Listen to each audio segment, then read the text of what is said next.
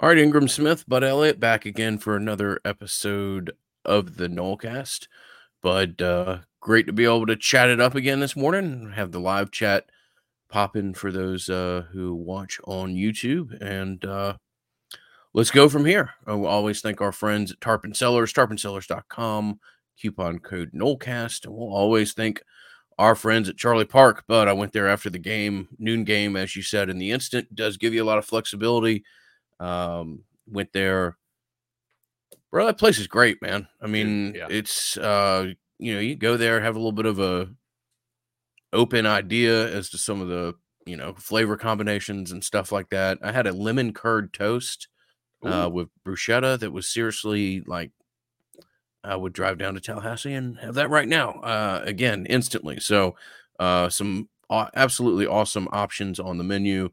Uh, my wife had a drink called Taiwan On, which was kind of like a peanut uh, Thai sauce. It was a great drink, one that you have, you know, one of and thoroughly enjoy. Not something you're going to drink four of or something like that. But uh, no, man, Charlie Park is cool as hell. And saw saw uh, saw a three time legendary home loan buyer as well uh, across the way. So big big shout out to John. Uh, so it was a uh, all sorts of uh, synchronicity. But Charlie Park is a just a cool ass place and a place that we're real fortunate to be able to partner with.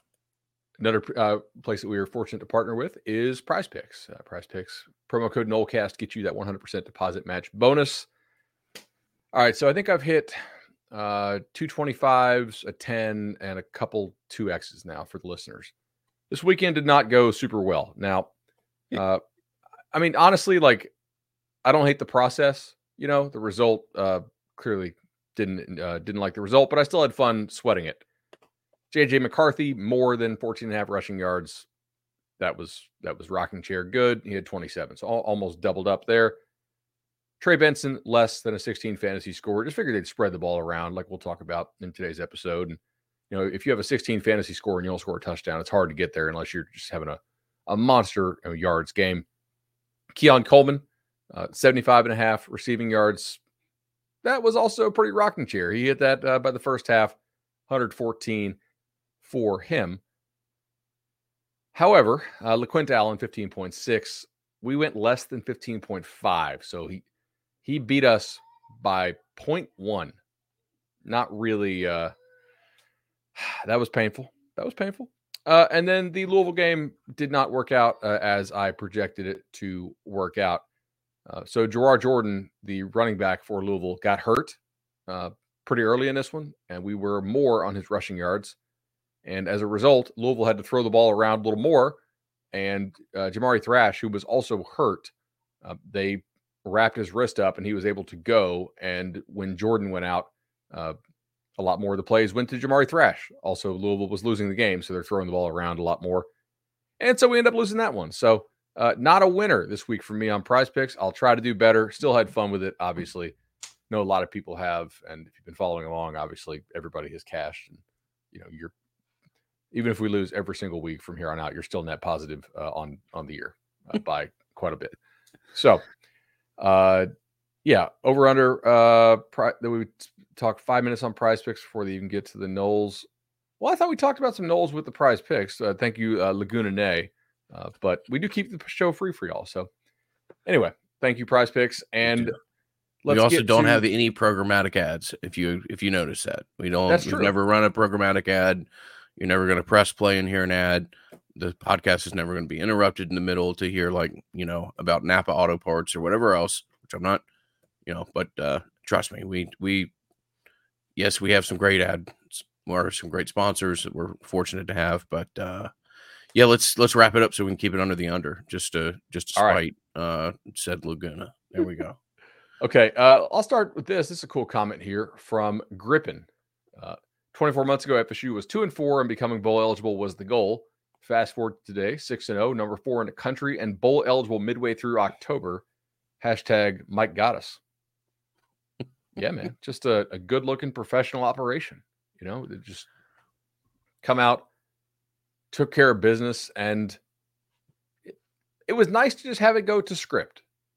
Really, it was like that's just kind of how you thought it would go, and the the score at halftime to me was essentially like the the lowest possible margin that you could be leading by based on how the game was playing out, right? Like you were playing much better than the scoreboard indicated, I thought, and that was a pretty encouraging sign. You weren't lucking into stuff. It was uh it was a well played game. And what, what what was your take from being down there?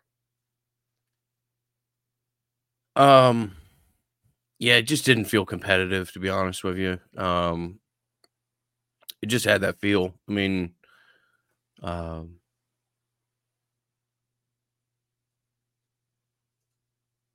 I think Graham froze or I froze. Who froze? Is it me? better ones that we've had recently. Uh, I'm hardwired into my computer, but did I keep getting the internet uh, icon pop up? So I'm I'm very confused this morning. Um, Maybe it's me. yeah, well, I don't know. Um, apologies, listeners, as, as It's I be a fun one to edit and post. stream of conscious here. Um, no, I mean it was uh, like I, I just it didn't feel like Syracuse came down came to win that game.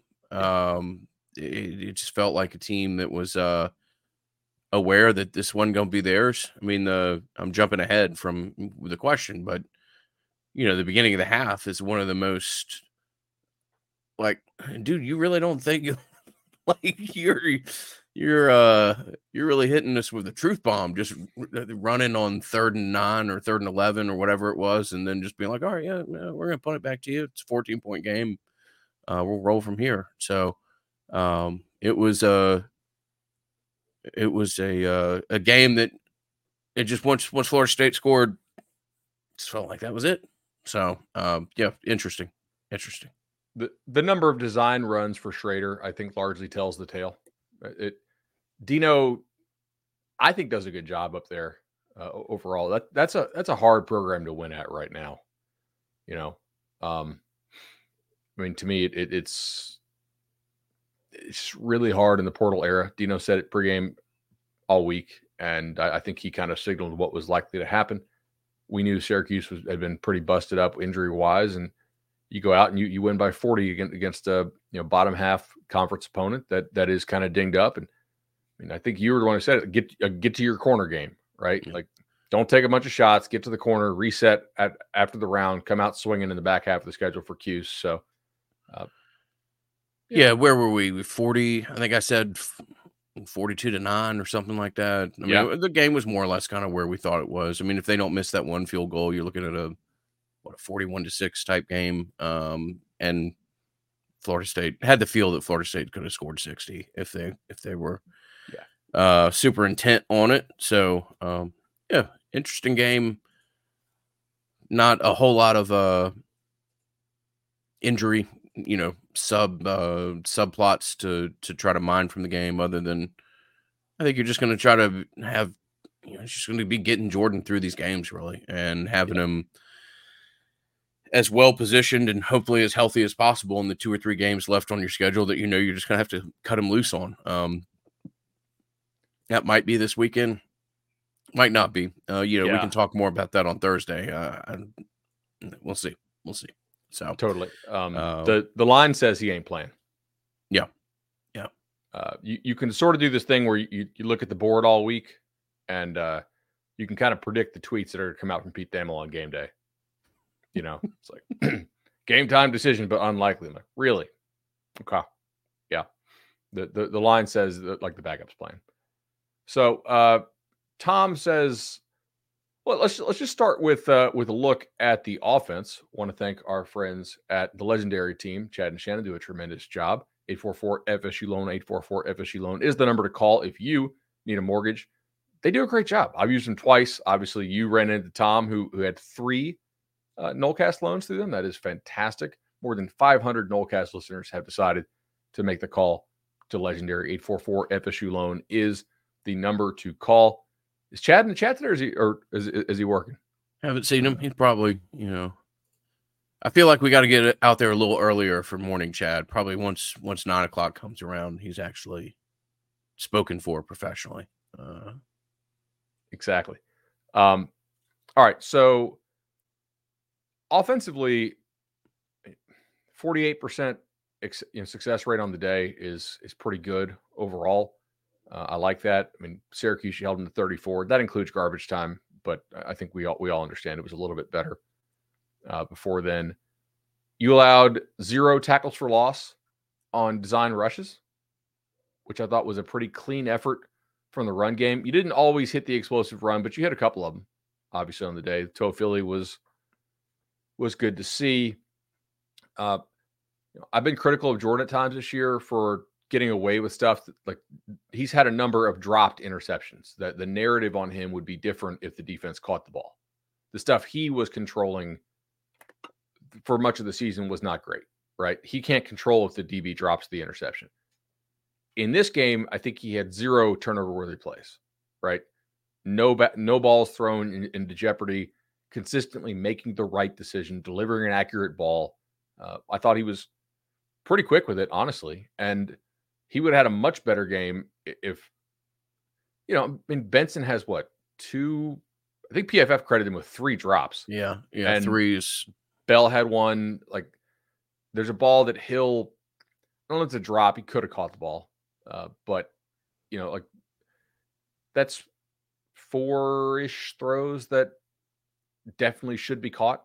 And, uh, and, and we're not. And the narrative's going to be different if, uh, if those balls are caught. So I thought it was an, a pretty nice game from Jordan, actually. You know, I mean, that was, I wonder if that's part of his frustration with his numbers not being great there uh, because the balls were dropped. You know, we, we saw some frustration on, on the TV copy. I don't know, you know how much else we picked up. Um, but yeah, I mean, I, I thought it was a, a good day overall for the offense. And I thought he made two really nice throws. The ball to Williamson down the sideline is a really good ball. I mean, he stands there in the pocket. I know he does this fadeaway stuff. the footwork is the footwork's the footwork, right? It, it's it's kind of is what it is with, with, with, Jordan. But he, he had a you know, he had a really nice ball. Um, the other one, the ball he throws on the skinny post to Bell is one of the best throws he's, he's made all year. Mm-hmm. I mean that that's behind the backer in front of the safety and doesn't get Bell killed. That's a really good throw. Mm-hmm. So encouraged to see that. That was that was great, man. Um, what what'd you like about the offense? Um, it's this guy from from Michigan State that they got that's turned out to be a pretty oh. good pretty good get. Uh, he's been fun to watch this year, definitely. Um, I still, you know, I just watch the offense and it has nice moments, and you just know that it hasn't really reached its its apex or even anywhere near it. Um, to be honest with you, I like that. My my favorite part about all this is that the like, look, uh, I've got faith ultimately that Jordan's going to be Jordan in the in the bigger games. Um, I just think you've got a large enough sample size there to have confidence that you're your quarterback's going to play at a high level when it matters the most. Um, running game is still finding its form. I'll use that phrase, you know, and you're still trying to find a way to incorporate uh, the pieces and whatever your ultimate rotation is going to be. Uh, but for me, how effective this offense is going to be is is going to be dictated by the offense line and particularly the health of the offense line. And again, I'm not not on the staff. I don't you know, this is not an official comment or anything, but it sounds like from a health perspective that you got pretty good feedback there. Um, and that you were able to play guys who you're managing, uh, even at like a granular level as far as some of their snaps and, and reps that they get. And I think you've gotten positive feedback from how those guys went out, played, responded. And uh, I believe, I think Mike said this in his press conference that uh, that Bless Harris is is pretty close to being a full go again, which is a significant, significant piece. Um, and to me, it's it's all about the offensive line uh, at this point, and yeah. you're still trying to figure out some things, and still trying to, you know, figure out exactly what your best interior rotation is, in particular, in my opinion. Um, but I, it was a good day as far as the health, and I know internally, um, they felt like from a responsibility perspective, um, you know, like responsibility is to play calls that the was probably the best day that the offensive line had. So um, I, I, think that was a, a, positive step forward. I, I agree with that actually. Um, in in doing the rewatch, sometimes I don't agree with PFF, right? And sometimes I do. We good? Yep. Yeah. So sometimes I, I agree with, with what PFF says, and sometimes I don't. But like PFF graded the offensive line extremely well and gave uh, below average run blocking grades to all three tight ends. So I do think sometimes the issues with the run game in this game were more tight end related. This was probably the best game that Mo Smith has had so far this year. And like he he I thought he played really, really well. Thought Byers was okay. Um, you know, Roddick had some up and down moments, but yeah, as the offensive line improves, uh, so will the, this offense. And I, I, don't have you know crazy high hopes for this offensive line. I thought on this podcast, you know, we were really uh, consistent with our belief that this is a good offensive line. It doesn't have a lot of future pros on it. Maybe have a couple. We'll see. Uh, but that it had to play together with continuity and by limiting mistakes, right? Because they weren't going to physically dominate good opponents. You can physically dominate a Syracuse, but you're not going to physically dominate good opponents. And uh, I think maybe maybe they're close to rounding into form. You know, by that by that Miami game, that that's when you that's when you really need it. So we'll see if they're able uh, to do so there. I, I, thought it was a a good sign too to see some of the young guys get in. Uh, Jalen got in, Armella got in, Hykeem got in and blocked Armella really looked, well. Looked nice in his play uh, there. Did, Absolutely man. moved around well. Hykeem, uh, that's uh That's why you celebrate getting back into the world of signing guys like that. That's just a mm-hmm. to use a phrase we used last week or two weeks ago. It's just a different piece of clay. Um, mm. Highest run blocking grade on the team was Kentron. Okay. Second Good. highest on the team, Hykeem. Hykeem. Wow. So yep. they always say no block, no rock. Right. If you don't block, you don't get you don't get the ball. Uh, Hykeem blocked his butt off on the series before he got he got the touchdown catch. Okay, so that was that was encouraging. Like he came in there, they didn't throw the ball to him in the first series, which by the way, uh, I don't know if this staff wants to point this out, but if I was on the staff, I would. Uh, the boys to the south there who like to point out freshman playing time. Last time they mm-hmm. were a, a 19 point favorite they, they lost at home, so not, not mm-hmm. a lot of freshmen got a lot of playing time. No, yeah, in, in, that one. This one, you got uh, you got like a full twenty minutes of the backups. It was yep. you know good to see. So a lot of young guys uh, playing ball, man. Had the feel of a game in the mid '90s, uh, mid to late '90s, where you would beat the hell out of somebody for two or three quarters, and then you would see what the next two to three years look like because uh, you got to sample got to sample a lot of the use, and that was fun and great to see those guys get snaps. And it's just great experience, man. Getting uh, you know, getting Edwin Joseph and, and getting some of those younger secondary guys uh, into games. And I mean, Conrad Hussey's like legitimately into the rotation at this point, so I wouldn't even include him in in conversations like that. Um, but no, this you've seen a real, you know, you've seen some of these guys that are a little bit higher level high school recruits uh, start to start to find footing and start to legitimately work their way into rotation. Um, I mean, Quindarius got two series, mm-hmm. right? It, Az Thomas, who we we should remember is still kind of a younger guy within his career, played a lot, and I thought, thought played pretty well. It, we, we we can do defense now if you want. I I I thought there was a bunch of good stuff to take away from the defense. This is how you should treat an offense that is uh, kind of banged up and maybe not uh, not not trying. Well, actually, hold on. Let let's bring this up. Our friends uh, down to the south had an interesting clip, and I, I, I am reminded with all the stuff going on in the world just how nice it is to have freedom that everybody can have a podcast uh, if they if they want. Now, should everybody have a podcast? I don't know. That that's a that's a different uh, question, but I don't even know what this podcast is called. But it was it was a fun one. That was a oh, fun one was, to watch. It was, uh, if every Miami fan who has a podcast simply stopped podcasting and went to the games, that's dating be full. Like I am. Would be a, would be a what kind of Ponzi scheme are they running in South Florida? Not that one. Not the one you th- think I'm referencing here. This is a different one. What kind of scheme are they running in South Florida that all these guys can make money on podcasts, or are they just doing it as a hobby? Like, yeah, yeah. If I, think, I podcasted, I think, the, I think the latter is much, much more likely. Yeah. My wife would kill me if she's like, "How much time are you spending on like just nonsense podcasting? You're not making any money on it. Like, we don't, we don't make a killing on Nolecast, but it, it's, you know, it's it's a nice little side hustle. and I enjoy doing it. So I, I guess it, it is a fun hobby. But man, uh, the clip, which I'm not going to play, the guy basically says that uh, Keon is not elite, Yeah. right? And that Yeah. Restrepo is, uh, Restrepo's caught caught a lot of balls. So better. yeah, exactly. and that defenses have to scheme for Restrepo a lot more. Despite the fact that Keon draws more than double the double coverage, if you look it up, than Restrepo does. Um, I think most defenses, and I think Restrepo is actually a really good college slot. Like let's let's be respectful here. I think he's a guy that is probably a draftable player, and uh, and I think he's a pretty pretty nice college receiver Mhm. from the slot. It, and I mean, yeah, like he's probably a pain in the ass to play. I think he's a really good player. I, I've been doing some early mock draft stuff, and I don't know, man. I think all these draft guys are just Yeah. missing out They've on putting Restrepo in the first Slept, round. I don't slept I on don't it. Restrepo. It's Yeah. very yeah, Yeah. yeah. Re- re- Restrepo, I guess. Uh, that was that was amazing, man.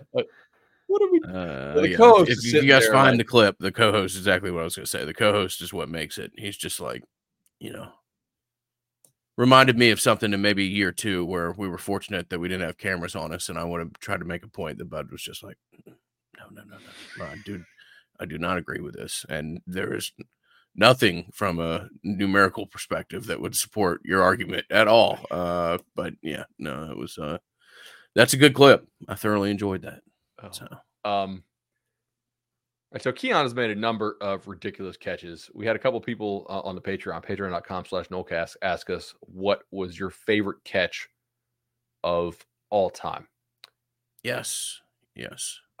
I would like to hear from the chat as well. Um, I think Cooper in the Orange Bowl in like 90, is it 95? That's Mm, a really, really nice one. this is one that I went. Uh, yeah, Cooper. That was one that I had in the back of my mind. I got to. I had a, a great time last night before I went to sleep. I spent about twenty minutes on YouTube Nice. looking at a couple of different options. Um. Uh, yeah, so I'll throw some out there. I mean, obviously the the Benjamin one against Clemson is is right up there because it's a it's a very hard catch. Uh, it's it is kind of the national announcement of the 2013 team. Um, it's a guy that when like I, I had a friend of mine who coached wide receivers who as soon as Kelvin came in was like, oh dude, if we can just get this guy to work, he's going to be a first round pick. And it's it was kind of a quick culmination of getting him through. Uh, you know, Kelvin, who looked like he would be either a tight end or perhaps an offensive tackle, back into Kelvin, the wide receiver, and um, that that was right there up there with it. Uh, I honestly think that I know this isn't a great uh, name to throw around from a Florida State perspective, but uh, Deion has two catches, one against Michael Irvin. That is one of the better better plays uh, in Florida State history. And it's not so much dynamic, uh, but Kez McCorvey scored us a touchdown against Georgia Tech in the 1992 game to recap a comeback that, again, the play itself, it's a nice little kind of pause move. The wide receiver runs by him and he ends up getting in the end zone. But for our younger listeners, uh, the 92 game against Georgia Tech is one of the more impactful and influential games in the program's history that is worth going back and watching a seven or eight minute YouTube on uh, if you if you have an interest. But uh, yeah, those are some of the ones that immediately jump to mind for me, anyways. I think we got to also uh, the, the the national championship game, Kelvin. Like, is it an amazing catch? But it sort of just highlighted like what he did It was special as a player. You know, to to, to cap that one off. Both of Peter Warrick's catches in national title game. The, That was the other one on my list. The I one mean, where he smokes Tennessee, and then obviously the one against um, where like he's just being dragged down. By the way, can we bring back individual player introductions like they did in, in, in Mhm. that, that Sugar Bowl? Like that's that was cool, you know. I, I, I was that was pretty solid. Um, chat has uh, trick it to green. That was actually yeah, that was a pretty amazing play, uh, for sure. Let me see here. What else do we have? Uh, Greg Carr against was it Wisconsin in the Capital One Bowl or whatever bowl? It was the Orlando Bowl. I forgot what they called it back then. Um, it wasn't a Camping this, World, certainly. This is the Graham Gano game.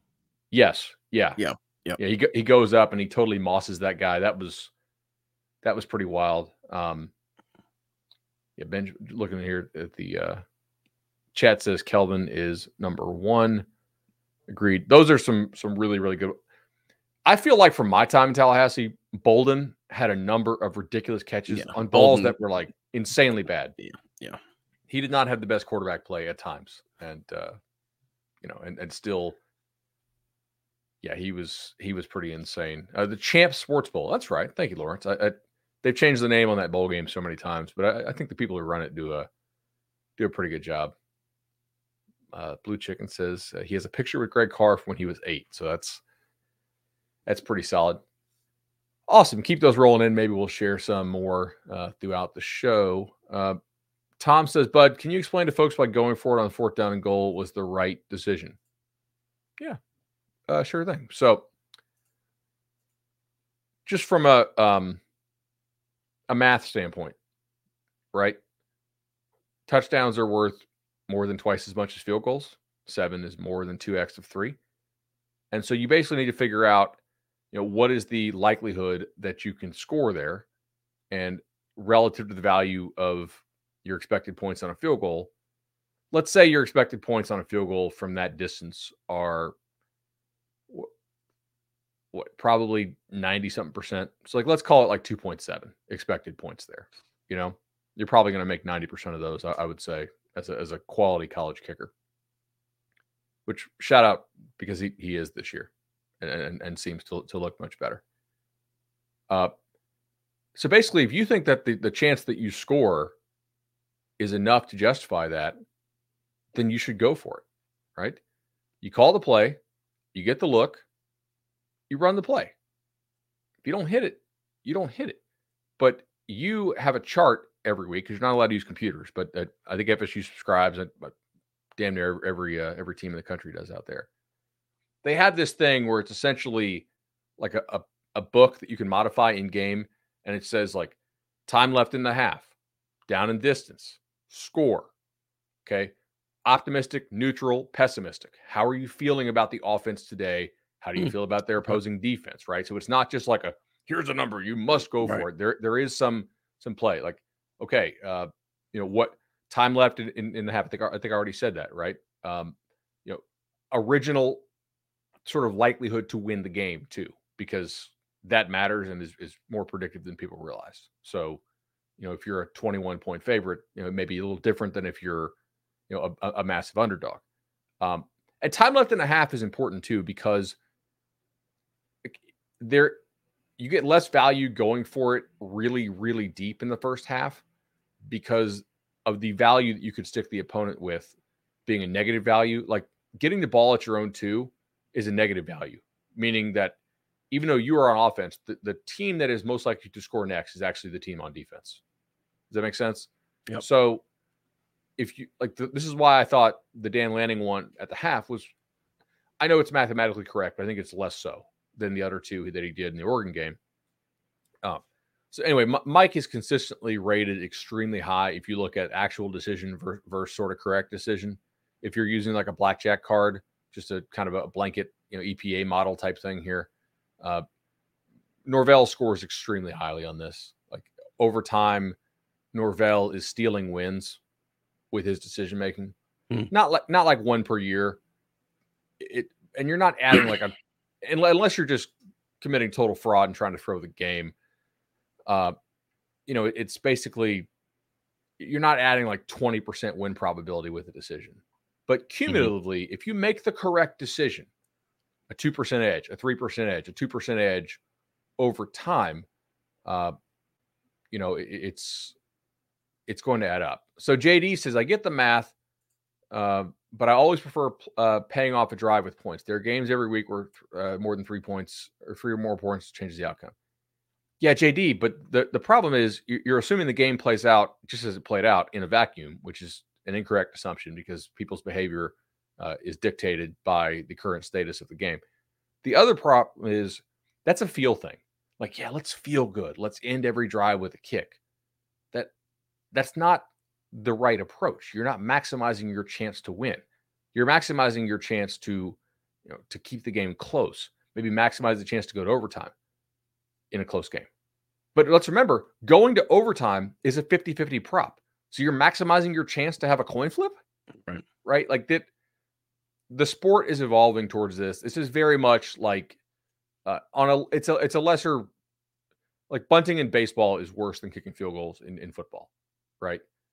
But they've basically, if you're a manager now in baseball and you bunt, you get fired because the front office is not like we're, we're not spending a hundred million dollars on payroll to have you do stupid stuff that we we know reduces win probability, right? The same thing is kind of going on in football now.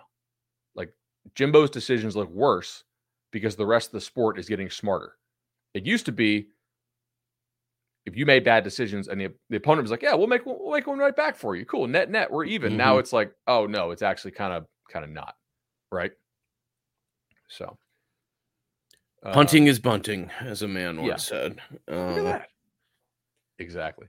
Good catches. I thought of one. The the D Rob fourth and fourteen in the swamp. Um, yes. And it leads to Rix to Sam, which is even at the time I was like, dude, why are you throwing it deep? It's first down. Um, and then it happens. And PK comes back to the ball and then almost gets attacked by a German Shepherd. So uh, that is a funny, that is a funny and then you pair that with the UF radio call, and you got you got your whole whole flavor combination of entertainment.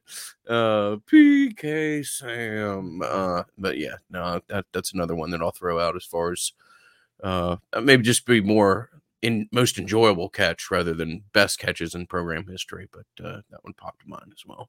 PK also had a ridiculous catch in that NC State overtime game in uh, in Tallahassee in like 04 yeah, that was. Uh, Crow has a couple. I think he has one against Notre Dame in that game that they just kicked the hell out of Notre Dame. Yes, uh, that comes to mind. Crowthorpe was a was a hell of a player in in his own right. Tallahassee product. Uh, but uh, yeah, we'll keep we'll keep kicking that idea around in honor of uh of Keon's first quarter catch there against Syracuse.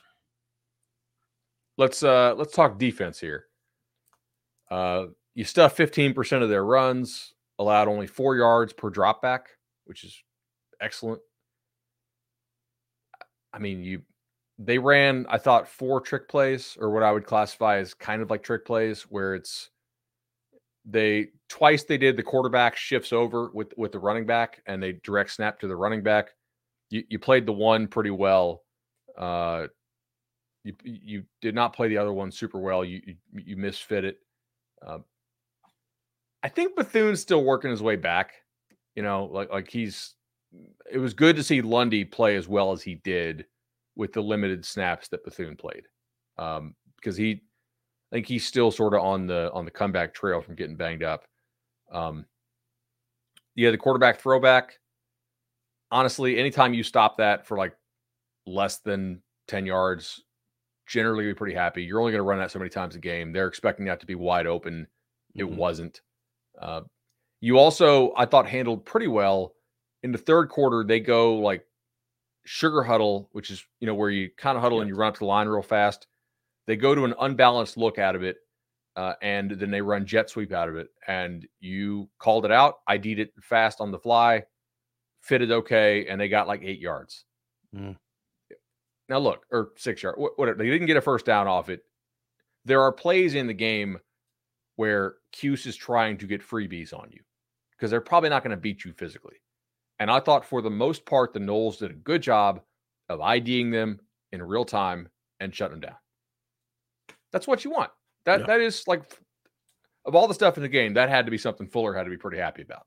You know, no no explosives allowed on trick plays. Well, I guess that well they misfit the one, but that was kind of late in the game. The only thing he's probably pissed about is tackling.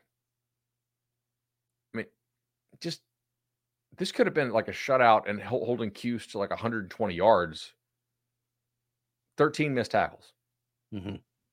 Like that's probably the thing he's most annoyed about, if I had to guess. Yeah, there were some whispers that the the week of practice wasn't as good, which is not uncommon in the week following a bye week because yeah. a bye week you can you know in the game coming out you're real you're focused, you're healthy, and then it's kind of hard to maintain a similar level of focus. But I thought the missed tackling was the only thing that might have been emblematic of a week of practice that maybe wasn't ideal. That's also just kind of human nature, man. This this isn't a video game. You don't go out and and practice at the exact same level. You know, it's there is some just some human variance here. So uh, that was the only thing that I thought I was I was you know we talked about it. The the point spread just didn't make sense to me. Um, and ultimately that ended up being right. But you know there was there were some things that could have given you a little bit of caution before you just wholeheartedly went went in on the Noles. Uh, what it was 17 and a half and then moved to 18 and a half within yeah. the 24 hours of kickoff or something like that. So,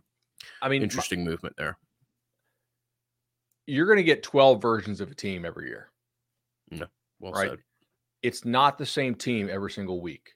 And, and part of that's the opponent. Part of that's you know how your week was. People are human, like, like you mentioned. Who knows? Maybe maybe maybe you felt sick. Maybe your girlfriend broke up with you. Whatever, right? Uh, so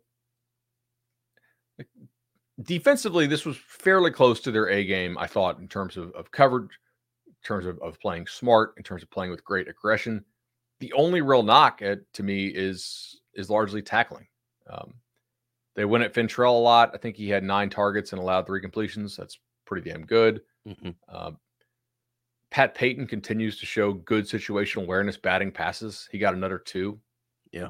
I think that's like yeah, Josh Farmer too, man. Uh, that's uh, uh, we talked last week or two weeks, whenever it was, that uh, I thought it was a great thing that Farmer was emerging and becoming one of your best defense tackles. That is a it is a good thing for 2023. Uh, that could be daunting as far as how it projects moving forward. But Josh is uh, Josh has had a great year, turned into a, a very impactful player, and you know that's uh, that happens. And if guys that you come in and develop and you know maybe go to the league a year earlier that you would have thought, then you got the production out of them and and also it's a hell of a lot better you know card on the recruiting trail to be able to talk about your domestic development of of uh, kid and josh is going to be a, a, hell of a case study that they can point to so. Speaking of which uh, charles lehman looking sharp in his youtube profile photo by the way uh, says uh, I'm wondering if we think slash believe it will become more difficult to bring in portal guys from this point as high school recruiting and current freshmen are punching above their weight class through game six. Graham, how, how would you feel if you had that problem?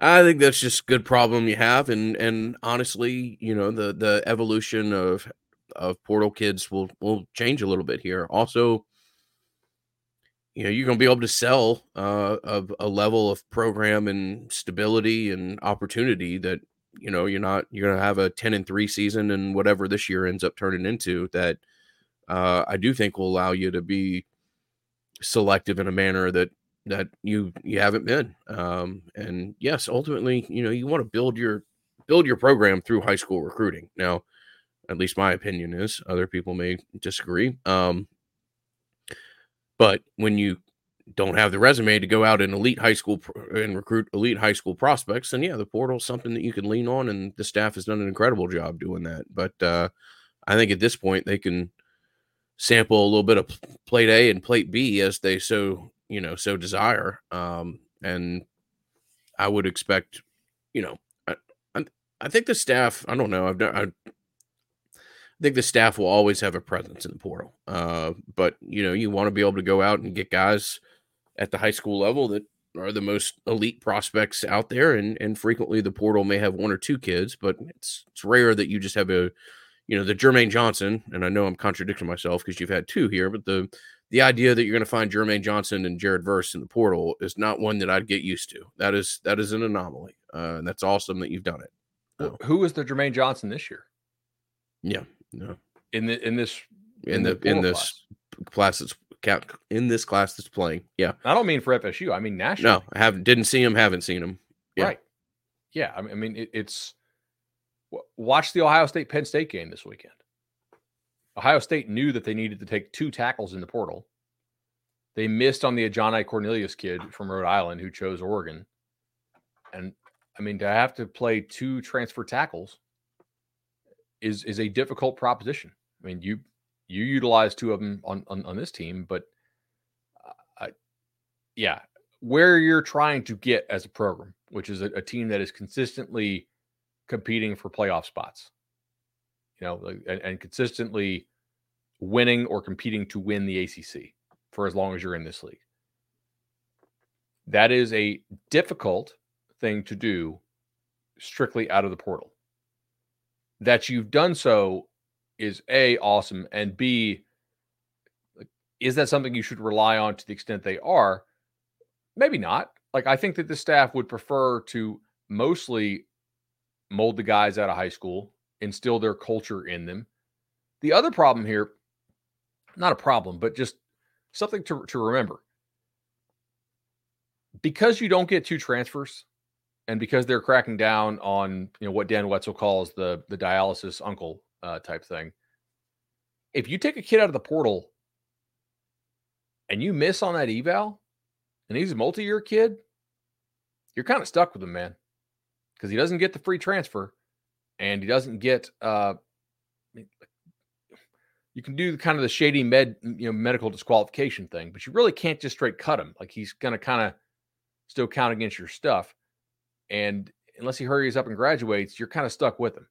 Whereas a high school guy, if he doesn't work out, he can go find his level whether that's a reset at a similar program or whether that's going, you know, maybe down to like maybe he goes to USF or something like that. Uh, so it does give you high school gives you better flexibility in terms of multi-year roster management, and they are doing a, a better job in high school uh, than they were, you know, two years ago. So totally agree. Like every team out there is going to try to to supplement their roster with the portal, and if you can add a, a crazy piece like Keon Coleman, I, I recommend that. That that seems to work out fairly well. Uh, you're, uh, I think you're muted. Yeah, that is a good one. Everybody had that in the back of their mind. Uh, Doctor No says it's arguable you've gotten one elite player every year in the portal. This year it's Keon. Yeah, can you get one elite player? Yeah, I think that's you know reasonable yeah. to think. I will say Keon's a unicorn. I mean, Keon is like a dominant wide receiver who's an incredible practice player who's good in the locker room. I mean, that's uh he's that's a that's a, a great blend. He's also like absolutely hilarious. Uh and I just listen to him. Guy's very funny.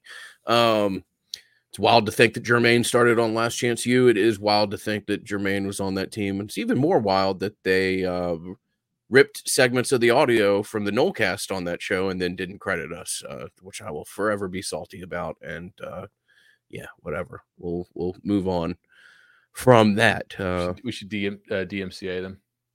We, I mean, we've ex- I've explored it with multiple attorneys. I'll put it that way. Uh, and ultimately, juice just ain't worth the squeeze. Yeah. So, uh, Nicholson got 13 snaps. Justin Cryer got 13 sna- or 16 snaps. Who else? Quindarius 13, Edwin Joseph 13, uh, Barker got 13, Hussey got 28. I mean, you're you're getting multiple drives of playing time for these young guys pretty consistently. Don't know this for sure, but uh, I have heard as much as a internal whisper that Nicholson's posted the fastest GPS time of any linebacker on the roster so far this year, which wouldn't totally uh, surprise me, but it gives you ideas to the level of athlete that that kid ultimately could be. So, agreed. Got a couple more notes uh, we can go through here. Did you watch uh, Miami and uh, UNC? Yes, I did. I did, and both loved what happened and was also like, "Ooh, um, this team in blue has some pretty nice pieces." And uh, yeah, the fact that number nine's back for them, that's a uh, that uh, if that's what you end up seeing in Charlotte, that's going to be a it's going to be a good game. They and they the matchup with Florida State is probably a little bit better than I would like it to be. But over under got, many weeks for that. Over under on a hypothetical matchup, sixty-eight. Over. Yeah, agree. Over. I mean, I think you're looking at both teams score thirty-five. Yeah. Uh, look, Carolina's got some nice pieces on defense. I mean, dude, the gray kid at linebacker, number 33, that is, oh, that, that dude could play for me any day. That is a hell, hell of a looking mm-hmm. linebacker. Uh, and they've got some some nice pieces along the line of scrimmage. Uh, Carolina's got got some things, so some, something to keep an eye on. And um, did not let Miami run the ball much at all. Uh, I was, I was, I don't want to turn this into the, you know, Carolina podcast, but I was, I was impressed by what I saw. Also, they beat Miami handily, and their quarterback had maybe the worst game he's had all year. And they committed what 130 yards of penalties in the first half, bud. I mean, it was it was Mack Brown. It was a Mack Brown special, uh, and they still ended up winning. What they won by 14, even with a garbage time touchdown or whatever. I mean, they they yeah they they scored 27 consecutive points to open the second half. Yeah. yeah. Um. Yeah, they did they did some nice things for sure. Uh, impressed with Carolina. Uh, Carolina took advantage of Miami safeties. Mm-hmm. Williams in coverage, Kitchens uh, trying to t- tackle people didn't do a very good job of it. Uh, Miami's backers, I think, also got taken advantage of a little bit athleticism wise. Uh, so they have some issues up the middle of the field. It'll be important for uh, for Jordan to use the middle of the field against them. I don't think the corners for Miami are actually that great, but maybe they're not quite as bad as I thought they were to start the year. Uh, Miami's got this O line that everybody talks about, but it remember how Spurrier used to kind of rib on Tennessee a little bit, and he was like, "Man, Tennessee's just a really good football team. Just some some reason doesn't doesn't play well real well down here." Kind of, uh, yeah. Um, they did not look the first half defensively. Like Miami does have some real dudes on the D line like that can, that can win them games that can cause you real problems. The Bain kid is is a freak. I mean, he's they got some young defenders that are. I mean, Bain, uh, the Nigel Kelly kid looks nice. Mesidor. Now Leonard Taylor, I don't know where he is. Like mm-hmm. I didn't see him make any kind of impact in, in the ball game when I watched it. Uh, offensively, it is going to be very important that you're able to play zone at some sort of level against Miami Van Dyke does not do a great job when he has to sort of read it out and hold the ball and look through stuff. He's extre- he's he's a sniper when he knows where to go with it because he's he's got the he's got the arm to make every throw, and he's really damn accurate when he like when he knows where he needs to go with the ball. But he a couple times a game, if you can make him, like, he will look confused and throw you the football. I asked three weeks ago, and I think this is going to be a really relevant question come this Miami game. Hey, man, like how many times do quarterbacks look confused against this defense? Mm. How many times do they like not know where to go with the ball? That's the stuff that I think Adam Fuller needs to be in the lab, and probably is in the lab with trying to cook up. But now he's getting more. He's getting more games on tape of this Miami team. You know, we'll see. We'll, we'll, we'll see how Van Dyke reads coverage. I, don't know that he sees it real well. He definitely throws it well, although he might be hurt this week. By the way, yeah. You see that that stuff? Yeah, I'm, I'm curious about that too. Uh, yeah. Um, now they'll play him if, they'll if, play if, him. if he can walk. Uh, you go play. We saw last yeah. year. Uh, I think Miami's receivers are pretty solid, honestly. Like like the George and and and, uh, and young kid are, they are. They're nice. Are, Young they're Young's players. a nice player. Nice player. And uh, and they throw the ball to Restrepo like a ton, which is nuts. Run game didn't get going a whole lot. FSU's defense is better than Carolina's defense, especially in the back end. Mm-hmm. Um, Shyheim Brown is coming on for you pretty well. I I like your chances there in, in Tallahassee. It, it won't be it won't be a walkover because Miami has real players and real athletes, and they'll play really hard. Yeah. Unlike some of these other games that they, you know, uh, that they probably won't. You know, they have not won an ACC game at home yet under Cristobal. like, imagine being in the ticket office. Yeah, try to get people I, to renew. Yeah, yeah. I mean, no.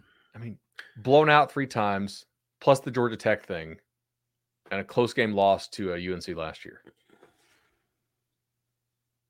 Yeah. And if you went for an old uh, non-conference rocking chair game last year. You got to see him get run by Middle Tennessee as well. So, uh, yeah. oh man. Yeah. Um, Duke, the backup, and we'll talk about more in, in, in the, the other preview. Uh, they had a 31% success rate, though, in the football. Duke did. Now, granted, the second half of this game was just a complete rainstorm, and they didn't try. Like, I don't think this kid is is legitimately four of 12 bad, but that's what he was in the game. I mean, he, he was four of 12 passing for 107 yards. Um, one was to their receiver Calhoun is pretty good, uh, 69 yards. The other one was for uh, uh, for nine yards, and uh, yeah, it was just not not great. Um, a lot of passes to the backs. They only targeted their top two receivers twice in the game, so it was a lot of keep it safe throws. Let let this guy run around some. Half of Duke's yards, actually more than half, came on two plays. Then an 80 yarder uh, and a what was it? 80 yarder and a 69 yarder. Nice. So yeah, if if the kid doesn't play for Duke, L- Leonard, the quarterback, who's really damn good, I don't uh I don't think that's going to go, go super well for that offense, and I, I, think FSU's defense will continue to look better. By the way, uh, after like, look, LSU's offense continues to look great, mm-hmm. and yep. like, they only scored 17 on you before garbage time. Now, should they have, you know, like are, are the fourth down stops kind of flukish? Sure. Like if we if we, if we ran it back, like are you really going to hold them to 17 again? No, probably something in the mid 20s is more of a representative of how they move the football versus how they scored the football but it wasn't like they were lighting you up for 40, you know? Yeah. Uh, I think these early game schedules, these, these early schedule games are going to look better in hindsight. Mm-hmm. LSU has a real chance to win the West. Okay. Clemson is favored this weekend at Miami. You know, like that's a, a there's, I mean, Clemson has a pretty hard schedule, but there's a chance that they remain ranked as well. So think you're going to start looking better for it if you look at the uh, like the updated um, make the playoff odds, FSU is where they at? They still have the second highest, behind just Georgia. Although Michigan, well, Michigan tied in this week. So the only three teams in the country right now that have in in the Vegas odds that are more likely to make the playoff than not: Georgia, FSU, Michigan. Mm-hmm. Michigan time because of the Bowers injury part of it? Uh, I think it's probably just Michigan looked great again. You yeah. know, they just moved up. Uh, G- Georgia's still like minus. What are they? Actually, no. Georgia moved down a little bit. You're right. Yeah. Yeah. The Bowers is going to miss uh, probably the rest of the SEC season. Right, four to six weeks. Tight. What was it? What they call it? A tightrope tight injury. Okay. Yeah. Well, tightrope's the surgery. Or uh, tightrope surgery, do. excuse me. Yeah, yeah. So like if yeah. you get a high ankle and then in order to you basically just tie like I guess you just tie it real tight and let it, let it heal. I don't know. I'm not a doctor, but it's a surgery that you do to speed recovery. Okay. Basically. Okay. From what I understand. Interesting. Um, how are you feeling about LJ McCray? Uh, that's the uh, top uh, defensive lineman in the country. I feel uh, feel like FSU is really in the fight here. You know, it, it's it's them. I don't think it's going to be Miami, uh, Florida, Auburn. Like they're doing a really good job trying to recruit him. You know, that that's sort of the, the, battles that you have to continue to uh, to make progress in. Right. At, at, the end of it, we'll see if, if they can get it done. Um, but like I, I, think they've done a a pretty good job in this. Florida obviously has a really good relationship with them. Uh, I know Auburn's in it. You know, can you ever really count out a, a team like Georgia? I, I, I don't know. Uh, but I, I think FSU is just as in it as basically anybody else is. I, I was doing the Deland Quarterback Club speaking thing last night and got asked about it. I was like, man, I don't think anybody really knows knows at this point. And it, it's one of those. A lot of times we kind of know, but don't like officially know. This is uh this is going to be something that they are going to have to uh to fight all the way to the end on. So. Yeah uh, definitely a, a major recruitment there. Um, one thing else? that we would encourage you to fight all the way in on is the optimization of your business. Uh, Matt Lewis, fantastic partner of the Nolecast, and uh, we're real proud of this as we've seen all sorts of synchronicity uh, with the people that we've chosen to work with. But uh, I do believe that um, I think all the properties of the For the Table Restaurant Group have now moved over to Congruity as well. So great for Matt. Matt and his team have been working with uh, have been working with uh, Matt Thompson and and the good people over there for quite a while. But they've I think moved all of payroll over to Congruity HR, which is uh, just yet another example of why we love Matt and his team so much. Uh, they've got a website that they created specifically for uh, the listeners of the Nolecast and Florida State fans in general. It is congruityhr.com backslash Noles, N O L E S there, congruityhr.com backslash Noles. Uh, big thank you to Matt Lewis and the whole team at Congruity for what they've done for our business, what they've done for multiple Florida State uh, related businesses, and the partnership that they found with our friends over at Madso Township, Charlie Park, and everything else that the For the Table Restaurant Group is doing. Speaking of odds, FSU moved up to minus 180 to win the league. Okay. Uh, so I think a lot of that is just Louisville lost, which Mm-hmm. again, guys, we told you like it's really hard to go, really hard to go undefeated. Even now, FSU is not favored to go undefeated in Yep. in the regular season. Like they're still favored to drop a game. Uh, Duke, Miami, at Pitt, Florida being the the four uh, the four toughest. Your your road game at Wake.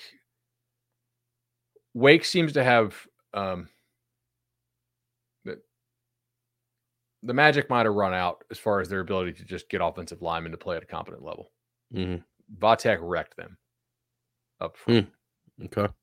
And we saw what Virginia Tech defense was just two weeks ago, right? So, like, imagine the Hokies wrecking your offensive line. How would you feel about that? Probably not great. So, uh, they're, How would you feel about that? Yeah. I mean, Yeah. that's j- just for perspective, right? I, I wonder if Dave Clawson doesn't make a jump Mm-hmm. uh, somewhere. Like he's he's done such a good job there, but eventually, eventually it runs out, and they, they lost some of their best players to the portal. Yeah, the portal portal's impacted them definitely. Yeah. I mean, we we have seen uh we've talked about that previously that the portal has played a role for some of these lower level ACC teams. It's going to just make it even harder for them to to make that climb, so to say.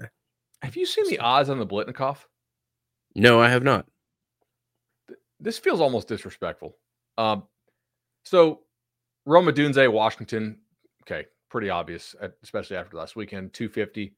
Malik Nabers, 250. Uh, Burden, Missouri, 250. Marvin Harrison Jr., 650. Troy Franklin, 900. That's the Oregon kid. Brian Thomas at LSU, 1500. Legette, South Carolina, 1800. Xavier Weaver, Colorado, 2000. Uh, Tahj Washington, USC, 2500. Ja'Lynn Polk, Washington, 2500. Keon Coleman, Florida State, 2,500. Yeah, I, I, don't- that, that, That doesn't I mean, seem to match up. It seems wild. Also, I mean, if Keon, yeah, I, I think Keon is but only one more just ridiculous game before he's, uh Yeah. yeah, much much more of a household name slash whatever you want to call it. Um, I, although I guess it would be hard to have a bigger game on a bigger stage than what he did against LSU, but yeah, that surprises me. That does surprise me. I mean, he's top 10 in the country in uh in receiving touchdowns. I know that the the yardage numbers are are not there yet. Part of that's probably the blowouts, right? I mean, he's are you 71st in the country in yardage? I, but man, like, yeah, he's you're right. He's he's like two big games away from you know from from that. Like that's